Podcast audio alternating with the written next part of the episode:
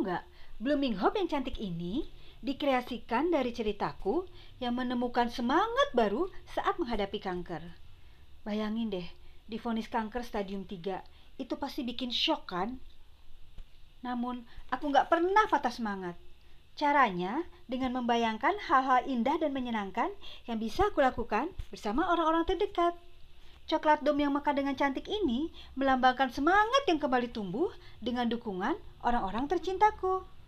Salted karamel mus lembut di dalamnya menggambarkan manisnya hidupku meski aku hadapi tidak mudah. Nah, buat semua yang lagi butuh semangat, yuk cobain Blooming Hope yang lezat ini di semua bakerzin ya.